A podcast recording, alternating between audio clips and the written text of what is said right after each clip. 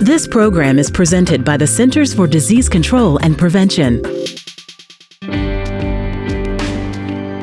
Hello, I'm Sarah Gregory, and today I'm talking with Quynh Vo, an epidemiologist at the Massachusetts Department of Public Health. We'll be discussing how cross discipline collaboration among state and local health departments improves surveillance for an outbreak of salmonella in Massachusetts. Welcome, Quynh. Hi, thank you for having me. Salmonella is a big problem with our food worldwide. Tell us what it is and how it affects a person. Yeah, um, salmonella is a bacteria that causes diarrheal disease in humans. Symptoms like um, you know fever, diarrhea, stomach ache are usually associated with it. Um, they usually begin about 12 to 96 hours after you become infected with the bacteria. Um, it's also one of the most common pathogens causing foodborne illness. Can it be deadly? Yeah, the CDC estimates salmonella infections cause about 420 deaths every year in the United States. Is it easily transmitted? Yes, uh, there are three main ways to get salmonella in no particular order. The first is from contaminated foods such as eggs, poultry, milk, um, unpasteurized milk, specifically in juice, cheese, raw fruits, and vegetables. Second, it can be transmitted to humans from animals, particularly reptiles, amphibians, and birds. And third, it can be spread from person to person when an infected person doesn't wash their hands after using the bathroom. How many people does it infect each year worldwide and in Massachusetts in particular? So the CDC estimates that salmonella causes about 1.2 million illnesses every year. On average, uh, Massachusetts reports about 1,200 cases per year. And how does it get in our food supply? So you can get salmonella from a variety of foods, but food animals such as chickens often serve as the reservoirs for the pathogen. In fruits and vegetables, salmonella is considered a contaminant that may be, you know, introduced from contact with human or animal feces. So these huge outbreaks of food are due to basically somebody poo touching the food somewhere along the line in the vegetable chain. Is that what you're saying? We consider it a contaminant, so we don't think that fruits and vegetables naturally harvest salmonella. We know it's sort of prevalent in in animals like chicken, um, but you know, anywhere from farm to table can be an introduction of what we consider contaminants. Like we don't consider salmonella to be naturally part of fruits and vegetables, whereas we sort of expect it to be in chickens, um, just historically. There are outbreaks going on right now in onions and in peaches people tend to think of salmonella as more associated with meat and poultry, as you just mentioned, poultry, but actually vegetables seem to be more the more likely culprit in recent years. Is that right? So, among outbreaks linked to food, in particular, the two big ones in 2020 have been linked to produce, but in past years, it's been sort of a mix of both. So, according to the CDC, three of seven foodborne outbreaks were linked to produce, in 2019, and then most salmonella foodborne clusters in 2018 were linked to poultry. And I'm emphasizing the foodborne aspect here because there have been recent outbreaks associated with backyard chickens and live poultry as well, as I mentioned above. Are there any treatments if a person does get infected? The good news is that most salmonella infections resolve without any treatment. Antibiotics are typically only used for severe illness. And what would be considered a severe illness? So there are people that become hospitalized or, you know, go to the doctor. Um, often, if you have weaker immune systems, then, you know, the diarrhea could be extreme or, um, you know, someone who's, who has comorbidities and gets a fever, um, then they would be probably, and this is, I'm not a clinician, um, but, you know, subjectively a clinician would maybe in that case treat them with antibiotics. But for most healthy individuals, salmonella resolves without treatment. Uh, I see. Okay. Um, Massachusetts um, has mandatory reporting to the health department if a person is sick with salmonella. Is this important? Yeah, as our report highlights, salmonella isolates are required to come to lab for sequencing And then the reporting of salmonella can help to identify clusters of outbreaks that the public author- health authorities can act to prevent further illness in the community. What systems does Massachusetts use to track infectious diseases? So we use an integrated web-based surveillance and case management system called MAVEN. That stands for the Massachusetts Virtual Epidemiologic Network to track over 90 reportable infectious diseases.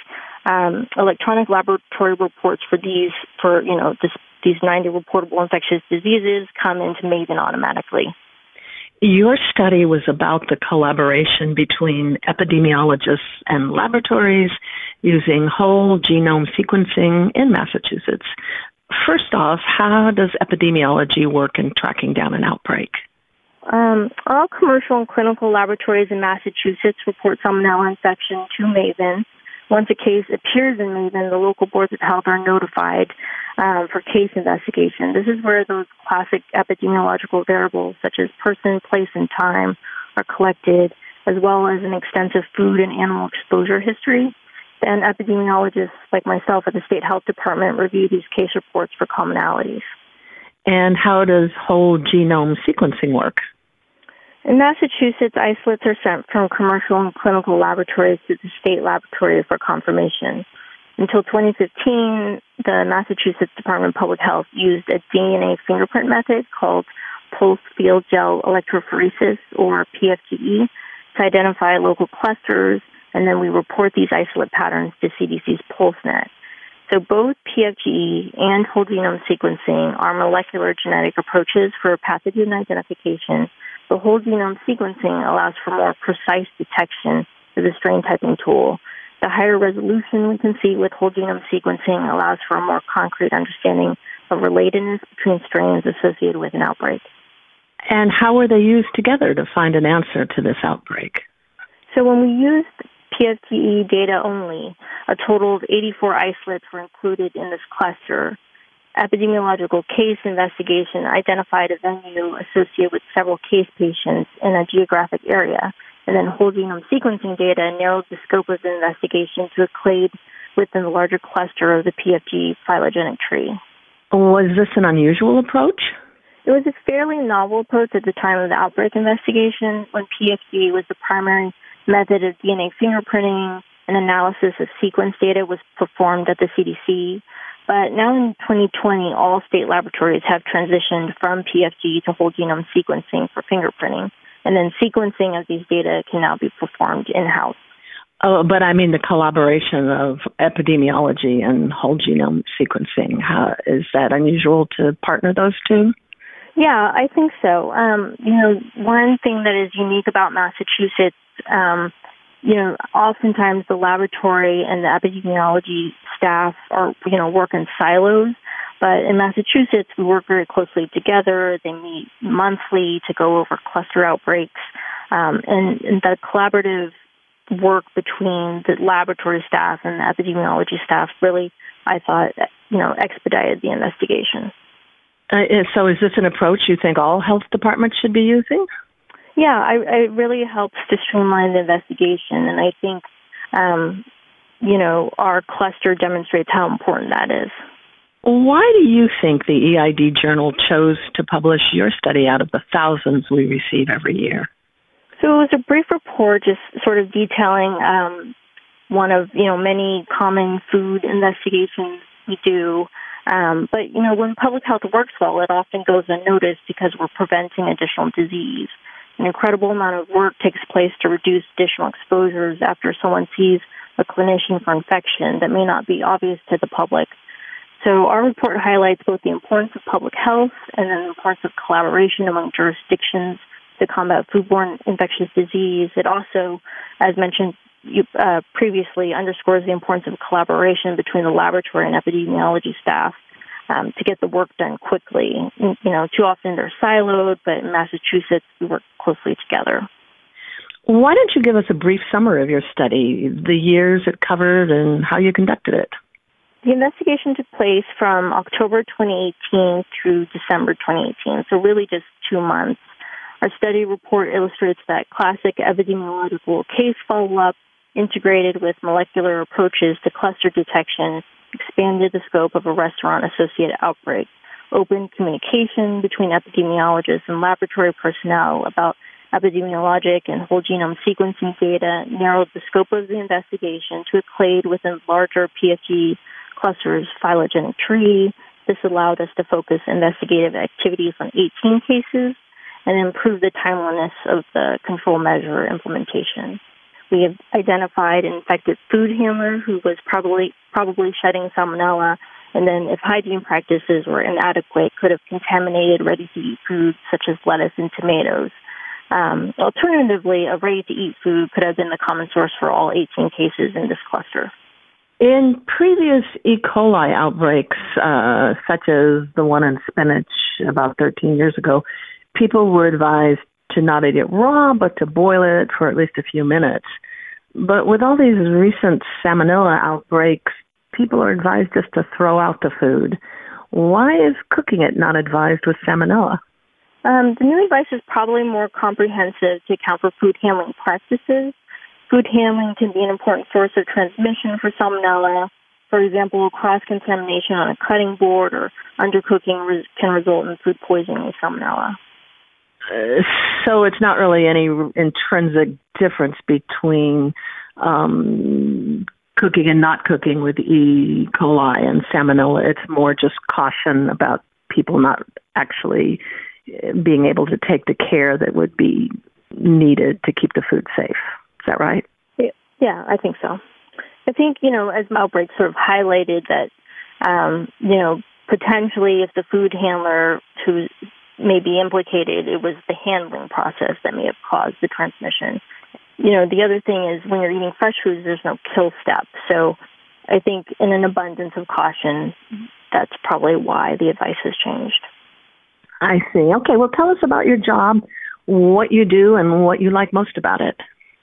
Um, epidemiologists at the Bureau of Infectious Disease and Laboratory Science, we have to answer five W's who, what, when, where, and why often at breakneck speed in situations involving over 70 immediately reportable conditions in Massachusetts. I think it's exciting and it's given me the opportunity to work with, you know, a range of different people such as clinicians, laboratorians, animal control officers, local boards of health, federal regulators, supervised care settings, and the public on a wide range of infectious diseases. Um, I've seen the, you know, firsthand the importance of data collection and basic epidemiology and public health. Um, and I've also learned to communicate more effectively with a wide range of audiences regarding health risk and disease prevention and control. What do you do for fun and relaxation in these mask wearing, social distancing times? Um, I spend a lot of time outdoors. Uh, hiking, um, swimming, bicycling. We, uh, you know, we have a small yard, and we usually just work and or you know go out. Um, but this past, you know, these past six months, we've spent so much more time in our backyard um, than I've I've used my backyard more than any other year I've lived in this house. Um, and, you know, hiking is a great activity. Um, you know, when we are wanting to see relatives, we host them usually in our backyard, six feet apart, of course, with masks on. Um, so just, I guess outdoors for us have, have been in my backyard. Okay. Well, thank you so much for taking the time to talk with me today, Quynh. Well, thank you for having me, Sarah. It's my pleasure.